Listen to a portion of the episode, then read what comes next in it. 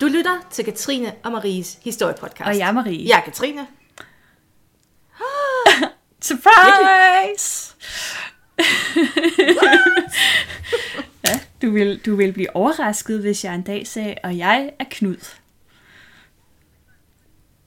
Men så alligevel ikke. Vi har jo aftalt, at der bor en mand i dig. Hvad var det? Det var en, en, midaldrende, en midaldrende mand. Tror jeg, det var. Ja, ja. Og jo mere jeg tænker over det, desto Ja. mere mening giver det, så... Ja. Jeg har sådan en, en, et alter ego.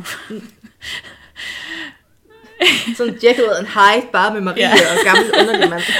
Plus, plus jeg også har den gamle dame jo. Altså, Ja, det begynder at udvise lidt. skal vi... Jamen altså, hvis vi holder det i Jekyll and Hyde, så kan vi sådan presse det ind under dagens paraply. Nå, af ja, det er rigtigt faktisk. Og det var snedigt. Det var snedigt. Ja, det er rigtigt. De der fem år på Ej, universitetet, de det benægter må sig ikke rigtigt. sige. Det er fuldstændig rigtigt, Katrine, fordi vi skal tale om Dracula i dag. Men, øh, uh, men ikke en hvilken som helst Dracula, fordi de fleste de kender Dracula fra film og tv, den her vampyrfigur. Øh, Og Castlevania! Ja. ja, Det den skal siges på den sjov. måde. I øvrigt. Er den det? Nå. Der er ret mange Nå, det Castlevania-spil, var- vil jeg sige. Jeg Nå, der er jeg troede, det 17 var den der tegnefilm. Nå, den hedder Transylvania. Jamen nu er der jo kommet en serie. Nej, Castlevania. Er der ikke også en, der hedder Transylvania? Ja, ja, Er det lige præcis, det er den, jeg mener. Du tænker på? Okay, det er noget lidt andet, kan man sige, men uh, same, same. Men der, er- altså, Castlevania tegnefilm er jo lige kommet ud okay. på. Netflix. Og der spiller Dracula en ret ja. Central rolle, så det er aktualitet, Jamen, det er fantastisk batter jo. Sådan er historiepodcasten jo bare. det. Uhen, nogle gange er vi sådan Ja. uforskyldt aktuelle. Det er helt tilfældigt.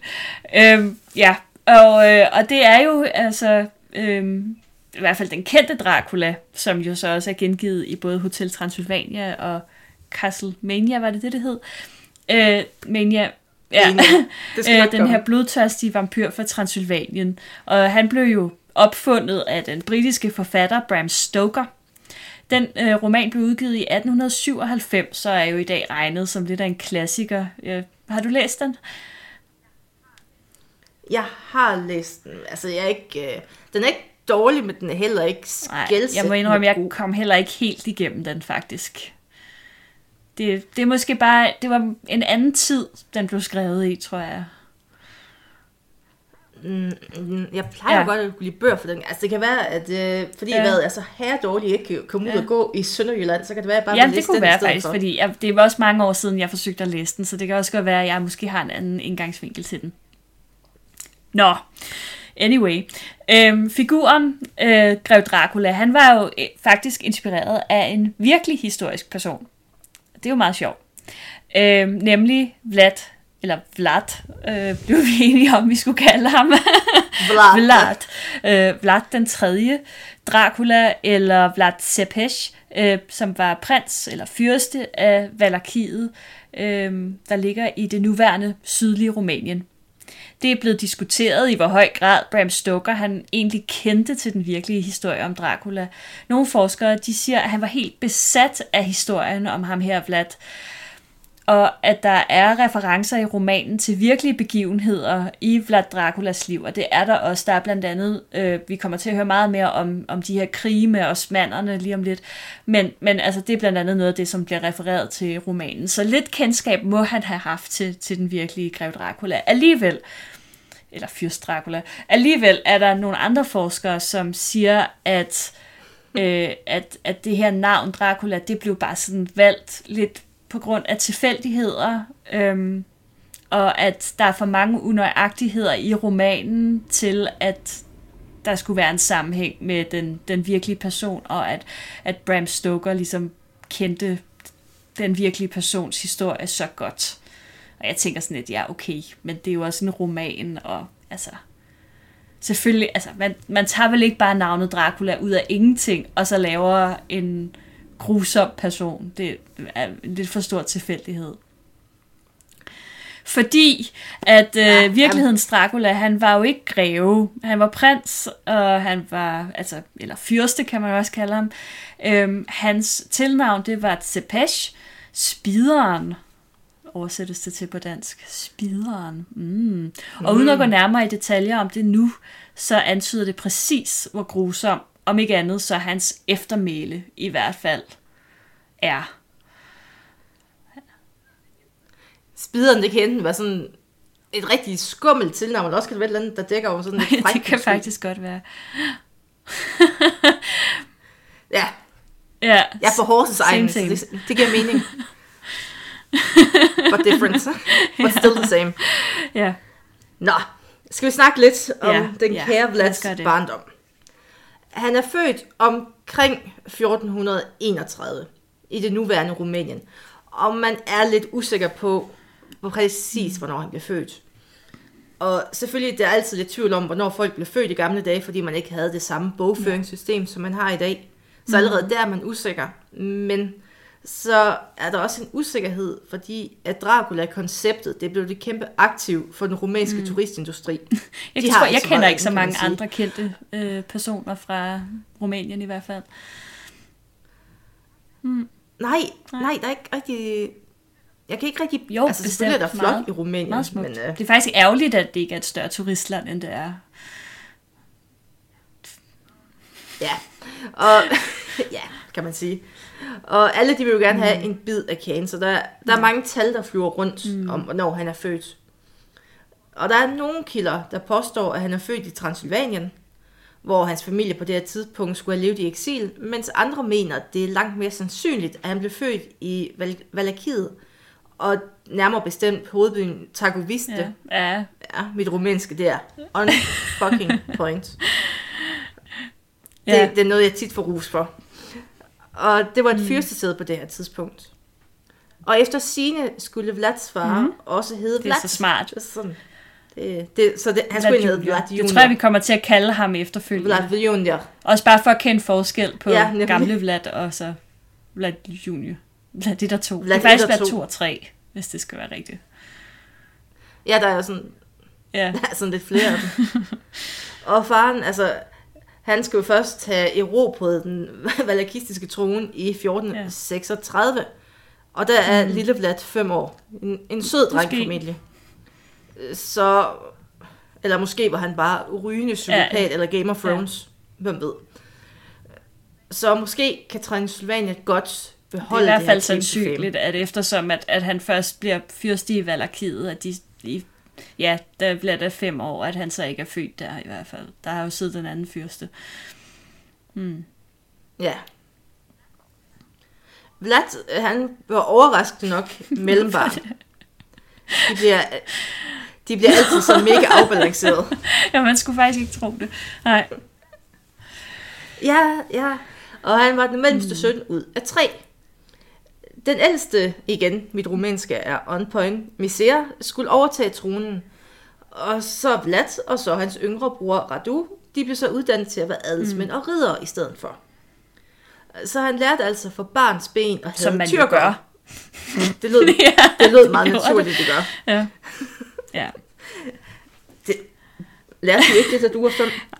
Nej. Nej. nej. Men øh, havde det, det bunder sig i, at på det her tidspunkt, øh, der havde tyrkerne eller osmanderne erobret store dele af det nuværende Grækenland og Bulgarien, og de troede nu resten af det kristne Sydeuropa, og selvfølgelig mm. herunder også Rumænien. Og det lærte Vlad sig igennem sin familie. Det var dem. De der tyrkere, Nej, dem de var nogle slemmer nogen. Ja. nogle værre nogen. Vlads far, han var medlem af noget, der hed Drageordenen. Det var en ridderorden, som var dedikeret til at bekæmpe de muslimske tyrkeres fremmarch i det kristne Europa. Og Vladimir Junior, han har tydeligvis mm. set op til farmand, så han har fået en påvirkning herfra. Faren, han havde på et tidspunkt, eller han fik navnet Dracul, der betyder drage på oldrumænsk. Ja, endnu et sprog, jeg behersker. Og hans søn, ja, altså, der er Nej, faktisk ikke et sprog, nej. jeg ikke kan slagte. og, og hans søn bliver så derefter kendt som Draculs søn, eller på rumænsk Draculea. Og det lyder jo Ja, meget det det af til. Dracula. Og på moderne romansk for ja. kenderne derude, øh, så refererer ordet drak i dag til djævlen. Uh. Uh. Så han var bare født til at være en Det må man sige. Der var ligesom lagt lidt i kakkelovnen der. Men det er et navn at være mellembarn, så, altså ikke fordi jeg har noget mod mellembørn, men ofte, så er de ikke altid lige tilpasset. virker i hvert fald øh, som om, at de to andre været- søskende, de var sådan en anelse mere normale, måske. Det viser faktisk, at, at, øh, at den, den yngste søn, altså hvis, hvis uh, Vlad her, han har tilnavnet Spideren. Jeg ved ikke, hvad den ældste søns tilnavn var, men den yngste, han var kendt som uh, Radu den Smukke. Så der har været lidt forskel, vil jeg tro. Nå, man kan håbe. Man kan håbe. Næste fase af Vlad Juniors liv er der også lidt usikkerhed om. Men kilderne de er dog enige, eller det er sådan delvist enige i hvert fald, om at han i 1442 eller 1444, det er der i usikkerheden består, ender, ender som gissel hos øh, sultanen. Han hedder Murat den anden. Igen også, øh, jeg er god til tyrkisk, ikke? Og du har Det det, det, så kan. det, du kan. I nogle versioner, der er han rejst afsted sammen med sin far og lillebror til et diplomatisk møde, hvor de alle tre blev øh, arresteret. Ifølge den version, så bliver faren senere frigivet med det forbehold, at sønnerne de bliver hos tyrkerne. I andre versioner, der sender faren sønnerne afsted til tyrkerne som gisler. Sympatisk. Fælles for alle versioner er, at årsagen skulle være, at tyrkerne de på den måde ville øh, støtte øh, gamle Vlad, øh, og samtidig sikre sig, at han ikke forrådte tyrkerne i den igangværende krig mellem Tyrkiet og Ungarn. Og det giver jo mening, så han ikke skulle... Han ville alligevel ikke undvære, de knægte der.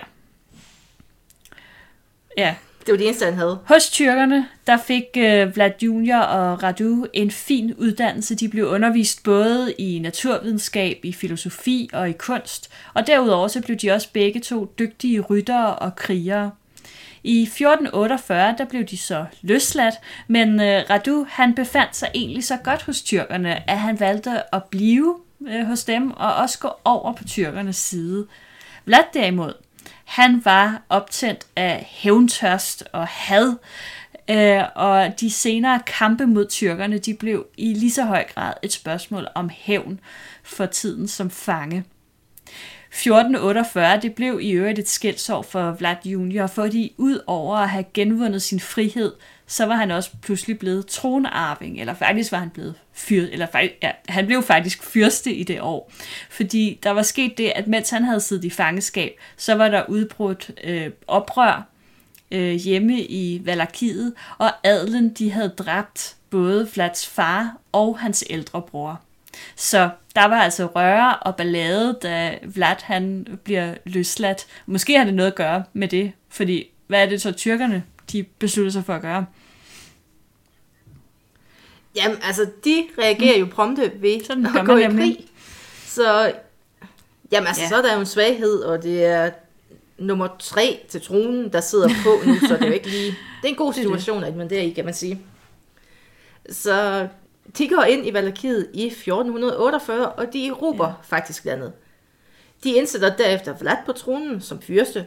På det tidspunkt, der var han i den, den, den spæde alder af 18 år, så han, kommer, han bliver døbt Vlad den 3. Og måske havde de troet, når de sætter sådan en ung knægt ind på tronen, at han kunne, ja, det egentlig ville udvikle sig til en osmanisk mm. vasalstat, og at Vlad, han egentlig bare ville blive en marionetdukke, som de kunne styre. Men sådan gik det på. Nej. ingen måde. Allerede året efter, der invaderede Ungarn Valakiet og fordriver den, den søde unge Vlad, som herefter lever syv år i eksil i, på sådan mm. forskellige steder i Balkan. Og han venter egentlig bare på, at han får chancen til at generobre sit hjemland. Og chancen den kommer i 1456, da Ungarn og Tyrkiet havde indledt en, ja, lad mig sådan mildt sagt, en ret indet krig mod hinanden. Tyrkerne på det her tidspunkt, de var nået helt op til Serbiens hovedstad Beograd. Så hvis I lige forestiller jer Balkanområdet, sådan inde i hovedet, hvor Det var pænt langt de langt var oppe. som man siger. Og den ungarske herfører var stærkt presset. Og han lod derfor Dracula lede forsvaret af Valakiet, og whoopty det går faktisk ret godt, og han havde erobret faderens trone tilbage for næsten af både Ja, ja, Ungarn og Tyrkiet. Sådan der. Good on blood. Vlad Dracula, han var nu 27 år gammel, og det eneste, han ønskede sig, det var sådan set hævn, øh, både over for Tyrkiet, men også over adlen, for de havde jo myrdet hans far og bror. Han kunne have valgt at arrestere de her adelsfolk en for en, men det gjorde han selvfølgelig ikke, fordi sådan er Vlad Dracula ikke. I stedet lod han dem vente et år på pinebænken, altså en, en metaforisk pinebænk i det her tilfælde, øh, hvor inden den Inden rigtige den rigtige pinebænk kom pinebænk frem. kom frem. Øhm, og så inviterede han dem alle sammen til en stor fest. Og midt under festlighederne, så arresterede han dem så. Øhm, og det øh, er jo opskriften på alle tiders fest. I øvrigt, i øvrigt øh, Ja. så øh, mener jeg, at det var faktisk nogenlunde samme strategi, som øh, Christian II havde forud for det stokholmske blodbad. Jeg mener, at, at, han, at han også havde Ja, er inviteret dem alle sammen til fest, og så arresterede han dem alle sammen. Uden sammenligning, men uh, Christian II var nok den danske Ja, Dracula. jeg ved ikke, om han spidede så mange. Eller noget. Og apropos spide, så, så, øh, så kommer der nu noget, hvor at vi, vi bliver nødt til at komme med sådan en, en lille trigger warning. Gem jeres Ja, børn, hvis hold du sart-. Ja. Hvis I hører det i bil, Ja, så kør nu lige bliver, ind til det, siden nu bliver det altså lidt stramt, fordi det var det forkerte ord at bruge. Nej, Hvad hedder det? Ja. Nu kommer der en beskrivelse af, hvad det vil sige at spide nogen. Det er ikke særlig lækkert. Nå. Der var mange, der var mange måder at spide sine ofre på. Og fælles for alle de her metoder var, at det var en utrolig grusom måde at henrette på, og ofrene de led en time lang og meget, meget smertefuld død. Oftest så blev øh, meter lange pæle eller spyd, øh, træspyd, ført ind mellem ballerne, altså mm, op i anus, øh, Lyd, lidt mere og derefter presset op gennem kroppen, indtil de kom ud af, af munden. Skulle de helst. De kunne også komme ud af nakken, men, men det var meningen, de skulle komme ud af munden. Ikke? Øh, til det formål var det jo klart, at det var nødvendigt, at det her træspyd det ligesom var olieret ordentligt, øh, så det ligesom gled nemmere. Og, øh, og så øh, skulle det ikke være alt for spidst, fordi så døde folk for hurtigt, og det ville, det ville Vlad ikke have. De skulle lide. Jamen, det er også noget Ja. med signalværdi, kan man sige. Andre tilfælde kendes, øh, hvor man i går så en bare spide øh, folk gennem maven, øh, så døde man lidt hurtigere, tror jeg, øh, eller brystet. Øh, og alt efter, hvor man rammer, så dør man i hvert fald også ret hurtigt, men det kan selvfølgelig være mest af blodtab. Og Vlad, han var jo et, et grusomt menneske, øhm, og han holdt sig heller ikke tilbage fra at slå børn og spædbørn ihjel. Øhm, og de spædbørn der, de blev så for eksempel spidet på en øh, pæl, der var fastgjort til deres mors bryst. Så det var et, et ømt syn øh, at se det her. Meget grufulde sager. Øh, de spidede ofre, de blev derefter udstillet. Vlad, han øh, kunne godt lide at arrangere pælene, sådan lidt dekorativt. Øh, så de, øh, de, man skal aldrig benytte det æstetiske Præcis. ved Nej, torturredskaber. han minder utrolig Aldrig. meget i beskrivelserne om ham der fra Game of Thrones. Ham der. Ja, lige præcis. Jamen, hele Bolton-slægten, altså de havde jo The Flayed Man, altså en Ja. flået mand som deres, Ja, altså, deres jeg, jeg, jeg ser for mig, at det er den type der. At han er den type. Det tror jeg. Det må han være. Altså, Sådan en Ja, ja, ja, type. altså det er lige så, lige så grufuldt og, og ulækkert og ondt. Nå. Øhm, og altså de her, øh, han kunne godt lige arrangere dem, så de ligesom stod i sådan en skov af pæle, så det så voldsomt ud. Men også i, hvis det nu var en by for eksempel, så skulle de placeres i cirkler, så de sådan rundt om byen. Øhm, og jo højere pælen var, jo højere status havde personen haft. Øhm, og derudover så kunne man, så lod man jo så selvfølgelig line hænge i månedsvis. Det i sig selv var der jo ikke noget specielt underligt i. Det havde man jo for vane at gøre, når man henrettede folk dengang. Øh, alle steder. Det var jo sådan noget, så hænger de ligesom der til skræk og advarsel. Og der er jo ikke noget, som ligesom har signalværdi som et, et, et rådent lig. Jeg er glad for, at man er gået væk fra den praksis, vil jeg sige. Men øh, Ja, det, det, ja. det værste jeg Øh, også. der er en kilde, der sige. fortæller, øh, at den øh, tyrkiske hær i 1462 forsøgte at angribe Valakiets hovedby, Takoviste. Det er et angreb, vi vender tilbage til et senere, øh, ja, lidt senere. Men øh, de blev sådan set, de blev faktisk skræmt væk, da de så de her, den her pæleskov med om, omkring 20.000 døde kroppe. Og det har både været tyrkiske krigsfanger, og så var det byens borgere, mænd, kvinder, men også børn. Og det blev simpelthen for meget for dem. Det, det kunne de slet ikke holde til. Så, øh, så de, de, de, de opgav ligesom deres forhavne. Ja. ja. Det kan jeg godt forstå egentlig. Jeg tror også, de kan lave en lille uvending der, og så bare... Nøp, nøp, nøp, nøp, nøp, nøp. Ja. Ja. Vugget væk derfra, et eller Ja. andet.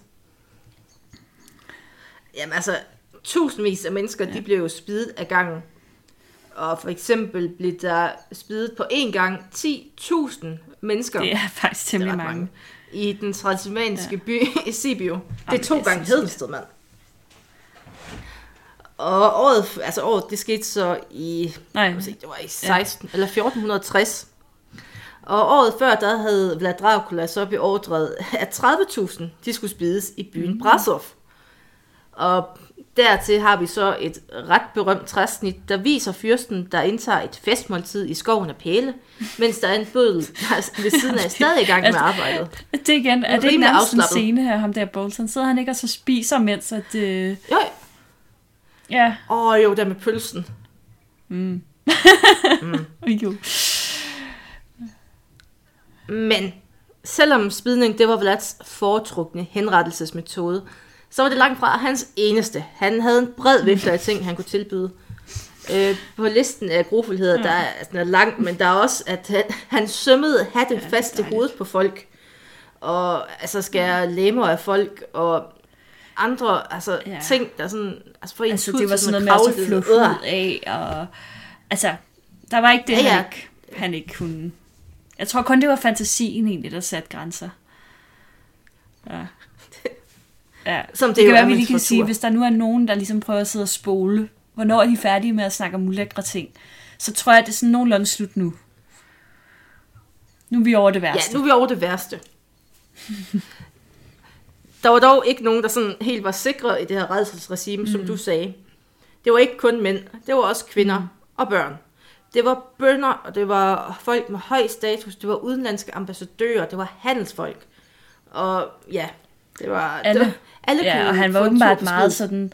Øh, der, der, der er sådan en historie om, at han var kommet ridende, og så var han kommet ridende forbi en mark, hvor at der, øh, der gik en mand og pløjede. Og så så han, så synes han, at hans, øh, hans tøj ikke var pænt nok. Og så spurgte han den her mand, om han ikke havde en kone. Og så siger manden, jo, jeg har en kone. Øhm, om, om han ikke ville hente sin kone. Og, øh, og det gør manden så. Og så siger så Vlad det, han, han anklager så konen for at sige, "Men se, hans tøj er jo i uorden, og bukserne er for korte. Hvad er du for sådan en doven, en doven kone? Jamen, det var hun ikke, og hun, øh, og sådan, om, hun var en doven kone, og han skulle ikke være gift med sådan en doven kone. Så hun blev, hun blev spidet. Og så til gengæld, så, så, så manden siger, jeg kunne egentlig meget godt lide min kone. Øhm, undskyld. Ja, Nå, men du får bare en ny kone, og så var der en eller anden tilfældig dame, som så han blev tvunget til at blive gift med. Ja, Jeg vil ved med, at han hver morgen, når han gik ud af døren, så fuldstændig skarp ud i outfittet. ja. Ja, og selvom, altså det lyder jo voldsomt, det her. Altså selv i middelalderkontekst var det her voldsomt. Og det lyder meget til, at han fik en form for nydelse af at torturere folk mm. og være et great A asshole over for dem. Men så kommer historikeren op i mig. Man skal også huske, at det her det er skrevet af eftertiden. Og det var en eftertid, der ikke var voldsomt begejstret Ja. ja. for Vlad Dracula. Og forhåbentlig betyder det, at man måske har Det kan overdrevet man lidt. håbe. Altså selvfølgelig er der, altså jeg vil næsten ikke tvivle på, at der er sket noget, der ikke var Nej. Helt fint i kanten. Men tallene har måske været overvurderet. Det kan være, at der er nogen, der har digtet. Det er gået fra mund mm. til mund. Det var ikke fordi, at øh, det gamle Rumænien var kendt for sine skriftlige kilder. At der var en, der gik rundt og skrev alt ned, der blev sagt mellem bønderne. Så det kunne godt være, at de her historier ja. blev lidt overdrevet. At folk ikke kunne lide ham, så er det bare, Det er det så er det lettere at tro Der var på. også nogle smedekampagner, der blev sat i gang og så videre. Men han var uden tvivl... Ja. Altså han var uden det tvivl har han en grusom mand. Altså det kan jeg ikke, altså Nej. det skal da ikke forsvares, men øh, kilderne skal man også huske lige mm. at Det er det. Det er det. løfte øjenbrynene. Ja, og som... Øh, Men så alt godt har jo en Marie. Og som du nævnte lige før, så øh, var der blandt hans ofre også to am- udenlandske ambassadører. Og det var uheldigvis to tyrkiske ambassadører, eller osmaniske ambassadører. Og det blev altså begyndelsen på enden til hans redselsregime, heldigvis, kan man sige. Fordi øh, det blev øh, tyrkerne ret sure over, og kort tid efter så krydsede de Donau.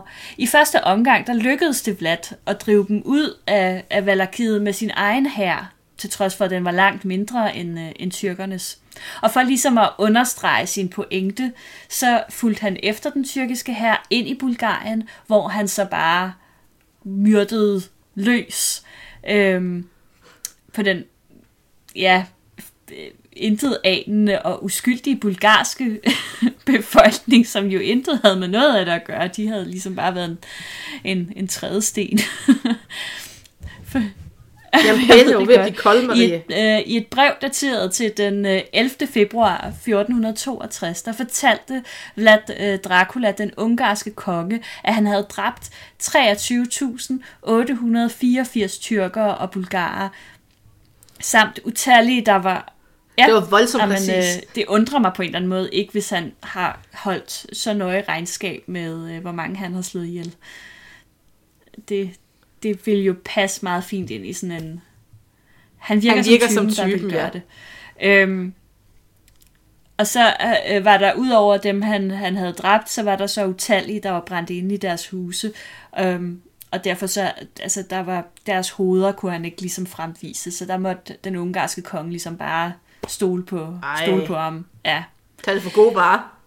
Det her myrderi, det blev altså for meget for, øh, for sultanen, som besluttede sig for en gang for alle at gøre det af med ham her, Vlad Dracula, øhm, og tage magten i Valakiet.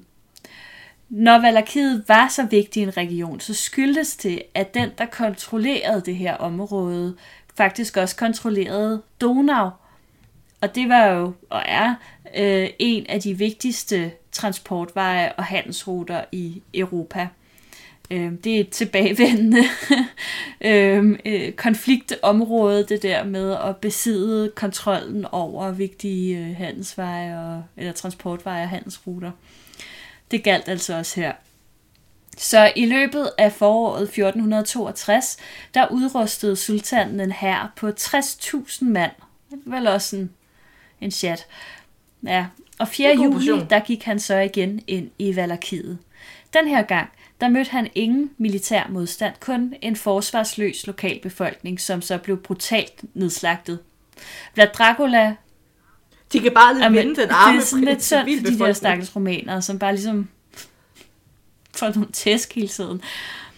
Vlad Dracula, han vidste, at øh, den tyrkiske hær, den var meget større og meget bedre end hans egen, og han planlagde derfor, altså den, han så ligesom, at den eneste mulighed for ham, det var at lave et snigeangreb, hvor han jo også ligesom forsøgte at så slå sultanen ihjel.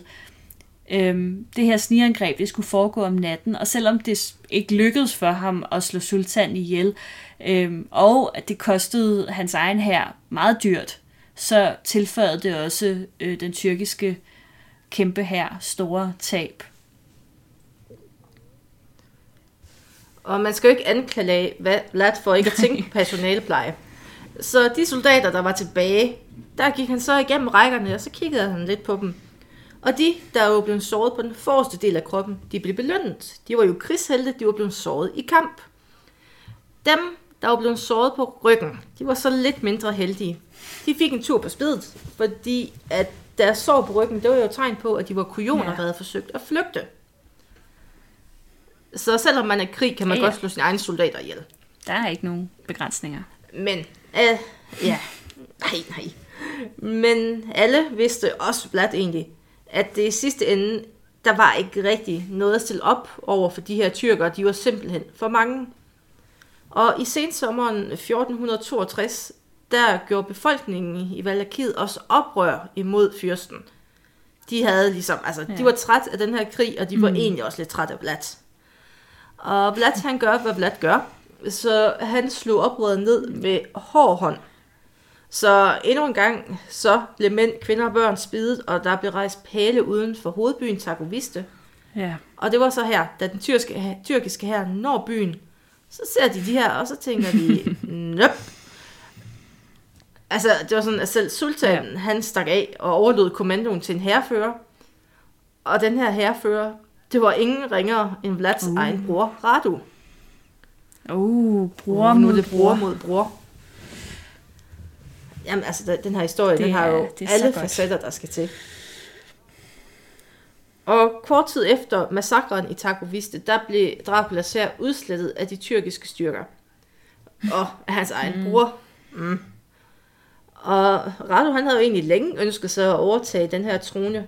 Og tyrkerne, de indsatte ham mm. også Han var venner med dem. Så, Ja. Uhu. Ja, altså hvis vi husker tilbage, så havde han jo jo gjort det. sine hoser grønne hos dem. Og Vlad, han har jo ikke, altså man har jo ikke så mange muligheder, når man er en afsat fyrste, som ingen kan lide. Så han flygtede op i bjergene, og hvor han faktisk blev ved med at kæmpe mod tyrkerne.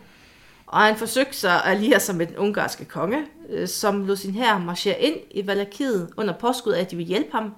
Men det var faktisk sådan, Ja, det et, må altså det var sige. dække, kan man sige. Og den ungarske konge, de, han lod Vlad Dracula arrestere, og de spad ham inde Det var på faktisk- i Ungarn. Så Nej, det der det var bluff, faktisk det ikke sjovt ikke at være. Vlad Dracula på det her tidspunkt. Der var ligesom ikke rigtig nogen, der kunne lide ham. Jamen, Nej, hvad har han gjort for at det fortjene det her? Det er jo som om, ingen forstår ham. den mest misforstået. Hey. Så kunne man jo godt tro, at historien om Hvor- Vlad Dracula, den sluttede her. Men så nemt opgav han ikke. Og det er måske i virkeligheden også, altså det er bare noget, jeg kommer til at tænke på nu, men det er måske i virkeligheden lidt her, at, at den her vampyrtanke, den kommer ind i. Det er sådan lidt udødelig type. Han, han kommer ligesom hele tiden op til overfladen hver gang, at man tror, nu, nu er det slut. Meget kan man Han sige om, op. han giver ikke op. Godt nok, så blev der også efter hans arrestation i gang sat en smedekampagne imod ham, og mange af de myter, som du også nævnte øh, før, øh, der findes om ham i dag, og hans grusomheder, de stammer sandsynligvis fra den her smedekampagne. Og som du sagde, selvom at han har været usandsynlig grusom, uden tvivl psykopat, altså og alt muligt andet, øh, ubehagelig øh, type, som øh, vi kender fra horrorfilm i dag, så, øhm, så kan det godt være, at der er blevet pyntet en lille smule på det. Men øh, Der var nok lige har skruet lidt op for ekstra La. Dracula, han blev dog han blev altså en, øh, en legende allerede, mens han faktisk stadig levede, og det er jo lidt en... Det tror jeg godt, han kunne lide. Mm. Det vides ja. ikke med sikkerhed, hvor lang tid han sad fanget på det her ungarske slot. Men med tiden, der, blev, der kom han ligesom igen ind i varmen øh, hos den ungarske konge, og han blev faktisk også gift med en kvinde fra den ungarske kongefamilie. Nogle, kilder, nogle kilder siger endda, at det var kongens egen søster. Og om Hed hun Lisa? Lisa. Jamen, altså, Marie, det er Castlevania, det her nu. Okay. Og hedder en af Okay. børnene Alucard. Nå. Ah, Øh, du udstiller min uvidenhed. Nå, men, men han, fik, han fik to sønner med den her dame. Uanset hvad hun hed. Vi kan kalde hende Helle. I min verden hedder hun Lisa nu. Hun hed Grete. Øhm, Det, det, det oldromanske navn, Grete. Det er usandsynligt, at en fange øh, ville blive gift med kongens egen søster og, og leve frit nok til at, at få børn øh, med hende. Så det er nok mere sandsynligt, at han er blevet løsladt på det her tidspunkt. Ja, omkring opførsel. øh, 1466, øh, der bliver hans, hans ældste søn født. Så det er nok omkring, så måske ni måneder før eller andet. øhm, ifølge, undskyld, ifølge en russisk kilde, øhm, som jeg ikke helt ved, hvor meget sandhedsværdi man ligesom skal tillægge, så øh, fortsatte Vlad Dracula sine grusomheder i Ungarn. Øh, men det gik ud over fugle og mus, som led en pinefuld død og blev spidet. Jeg ser det sådan for mig, at han render rundt med sådan nogle bitte små træspyd, som han sådan... Det er skrækkeligt, men også lidt sådan lidt tegnefilmsagtigt. Igen vides det ikke, om de her rygter bare er en del af smedekampagnen, men set ud fra sådan et moderne psykologisk synspunkt, så ville det jo ikke være helt usandsynligt, at han ligesom fortsat, at, at det ligesom var sådan en, hvad hedder det, sådan en, en, en urge, en, øh, Altså, man kan ikke gå fra at spide 10.000 mennesker Nej. til at spide ingen mennesker. Nej, det tror altså, jeg ikke man må ligesom fortsætte det her. Det er ligesom en, en trang, man har til det. Øhm, ja, han var tydeligvis ikke helt rask i hovedet, men om han ligefrem har, har slået små dyr ihjel, det, det, ved, det ved vi altså ikke. Aha, nej. Um, igen, som I sagde før, Nej. han var ikke en quitter. Før han var skør, men han opgav det med Nej. ikke, hvis han har sat sig noget for. Og det gælder også generobringen erobringen af Valakides trone. Og i 1475, der fik han en ny chance. I mellemtiden var hans bror Rado blevet afsat. Vi Nej. ved egentlig ikke helt hvorfor. Kan, Det kan være, være. han også havde spillet med. Det var sådan en familieting. Valakiet. Og nu har de så mm. fået en ny fyrste, som også mm. var allieret med tyrkerne. Og den udvikling, den bekymrede den ungarske konge, som bestemt ikke var begejstret for at have en tyrkisk vasalstat i sin baghave. Og han besluttede derfor, mm. han har jo Vlad til at rende rundt, at han skal genindsættes Ja. ja. på tronen. Og året efter, der generober Dracula Valakiet og fordriver den nye fyrste, som nu mm-hmm. er den gamle fyrste. Mm-hmm. Men den afsatte fyrste, han var altså stukket af til sine venner i Tyrkiet. Og de var egentlig, altså de ville gerne beholde det her sted. Så de udstyrede ham med en kæmpe stor her. Og han får så at vide, så vender du tilbage og får generobret det her sted. Er afsted afsted med dig. Og den her gang, så må Vlad indse, at øh, mm. den går ikke. Vi ved ikke med sikkerhed, hvordan Vlad Dracula han døde. Det eneste vi ved, det er, at han dør i kamp mod tyrkerne nær Bukarest i 1476. Nogle kilder de beskriver, at han blev snigmyrdet. Andre de påstår, at han faldt i kamp. Mm. Andre, de, igen, de påstår så, at han blev dræbt af en af sine egne ved et uheld. Et uheld. Ja. Mm-hmm. Mm. Ej, han faldt på det her spyd. Jo. ja. Man ved dog i sidste ende, at tyrkerne de fik fat i hans lig. De hugger hovedet af ham, og de sender hovedet til Konstantinopel, hvor sultanen han udstiller det på en pæl. Ja. Sådan lidt vampyragtigt, kan man sige. Og som et bevis på, at den grusomme Vlad Dracula, han var død. Og resten af kroppen, den skulle efter sine være begravet på Snakov, et, ja, altså det et Ja. kloster nær Bukarest. Og- så opsummerende kan vi sige, der er meget lidt blodsugeri, Der er meget men der er blod. meget blod. Øhm, og jeg, jeg kom egentlig lige til at tænke på, jeg vide, om der er en, en, en sammenhæng imellem øhm, det der med, at, at den eneste måde at slå en vampyr ihjel på, det er jo faktisk ved at spide dem. Ej, det det tror det? jeg er lidt ældre end det, Nå, de okay. gamle vampyrmyrder. Det, det er jeg næsten sikker på, for vampyr, Ja. det var jo noget, man kendte til. Altså, altså nu har jeg, altså, nu har jeg ikke, fordi Nej. jeg er vampyrekspert, men jeg har da set Buffy the Vampire Slayer.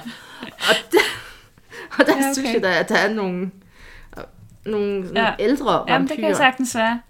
At det ikke Fordi- er noget nyt, Ja, ja. ja, vi har fundet. Og så passer det vel bare ind, at øh, der er Ja. en blodtørstig greve, og så kan blodtørstig jo Ja, tolkes og man kan sige, at altså, hvis vi skal lave en lille krølle på det i forhold til, øh, i forhold til vores indledning med, med øh, den, den litterære Dracula, øh, så kan man jo spørge sig selv om, hvorfor han blev vampyr. Men faktisk var Balkan øh, jo et øh, ja, man kan sige, de, de led nærmest af vampyrfeber sådan i, i 16- og 1700-tallet. Øh, det var en helt en helt øh, ja, jeg har læst, at det blev beskrevet som en hel epidemi, hvor at, at det ligesom, alle de havde set en vampyr, der var vampyr alle steder, og folk de... Jamen, der var jo Ja. en vampyr-craze, der kørte. Ja. Der har jo været sådan nogle udbrud, hvor Ja, ja, grave skulle graves Ja, men de op, var helt hugges med vampyrer. Og, Og, og det udmyndtede sig så faktisk også i altså alle mulige sådan forskningsværker, og altså noget af det var jo sådan et folkemindesamlingsagtigt, hvor man så går ud og får samlet de her jamen, man, Ja. man tog jo vampyrer gjorde man. alvorligt. Jamen det er præcis, ligesom det var sådan lidt øh, i den stil, øh, i samme stil. Øhm, og man kan sige, at Bram Stokers værk er jo så godt nok fra slutningen af 1800-tallet, men den er stadig en del af den her øh, vampyrfeber, som, som simpelthen havde hersket over hele Europa på det her tidspunkt. Så, så han er ligesom kulminationen på, på den historie, og det er derfor heller ikke underligt, at det lige præcis er i Rumænien, at, øh, at, at historien den foregår, fordi det var ligesom centrum for, for den her øh, vampyr-craze. Det var, det, jeg tror, altså Ja. nu, nu kigger jeg lige, altså ikke fordi jeg Nej, nej, har åben. Wikipedia, ja. det er Mhm. bare noget, jeg ved. men det virker til, at uh, ideen om Ja. blodsuger, den er gammel, men Ja. vampyren, som vi kender det, er noget, der ligner et menneske. Det opstår så i Østeuropa i den Ja, ja. periode, hvor ja. Vlad han også huserer. Ja, Ja, så det er jo et ja. fint sammenfald, at man så får defineret ja. en vampyr Ja. her, Ja. som vi kender det i dag. At det ikke bare er et monster, Nej. der kommer og suger blod om natten. Præcis. Så der er, der er selvfølgelig er der en sammenhæng i det, og, øh, og, og ja, og, Og vi skal have ja. ja. et rigtigt ja, men der er faktisk der er nogle super gode vampyrhistorier. Øhm, ja, jo jo, Også i der er jo arkeologien, er der ikke? vampyrgrave, man har fundet. Der er ikke så mange under den kolde krig, det er jeg lidt Der er skuffet ikke så over. mange vampyrer i den kolde krig. Øh, Ja. idé til en bog, Ja, ja, jeg øh, Vampyr ser i det den for kolde mig. krig. Det bliver en spændingsroman Åh, og spioner og... Sejt. Hvis der er nogen, der sidder derude og skriver den, så ved jeg, at jeg har taget den herfra. Det er min idé. Hold jer væk. Det bliver spidet. Du skal ikke afsløre for meget. Nå, hej. Til næste gang.